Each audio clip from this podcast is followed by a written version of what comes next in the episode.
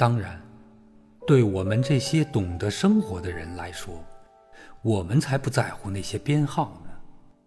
我真愿意像讲神话那样来开始这个故事。我真想这样说：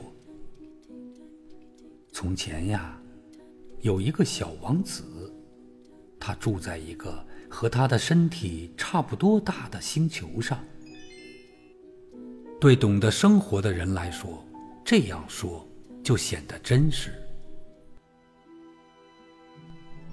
我可不喜欢人们轻率地读我的书。我在讲述这些往事时，心情是很难过的。我的朋友带着他的小羊已经离开六年了。我之所以在这里尽力把它描绘出来，就是为了不要忘记他。忘记一个朋友，这太叫人悲伤了。并不是所有的人都有过一个朋友。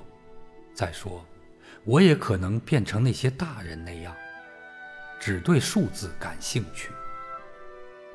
也正是因为这个缘故，我买了一盒颜料和一些铅笔。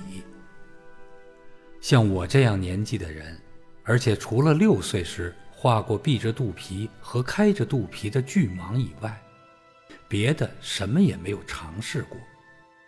现在重新再来画画，真费劲啊！当然，我一定要把这些画尽量画得逼真，但我自己实在没有把握。一张画的还可以，另一张就不像了。还有身材大小，我画的有点不准确。在这个地方，小王子画的大了些；另一个地方又画的太小了些。对他衣服的颜色，我也拿不准。于是，我就摸索着这么试试，那么改改，画个大概齐。我很可能在某些重要的细节上画错了。这就得请大家原谅我，因为我的这个朋友，从来也不加说明解释。他认为我和他一样，可是，很遗憾，我却不能透过盒子看见小羊。我大概有点和大人差不多了，我一定是变老。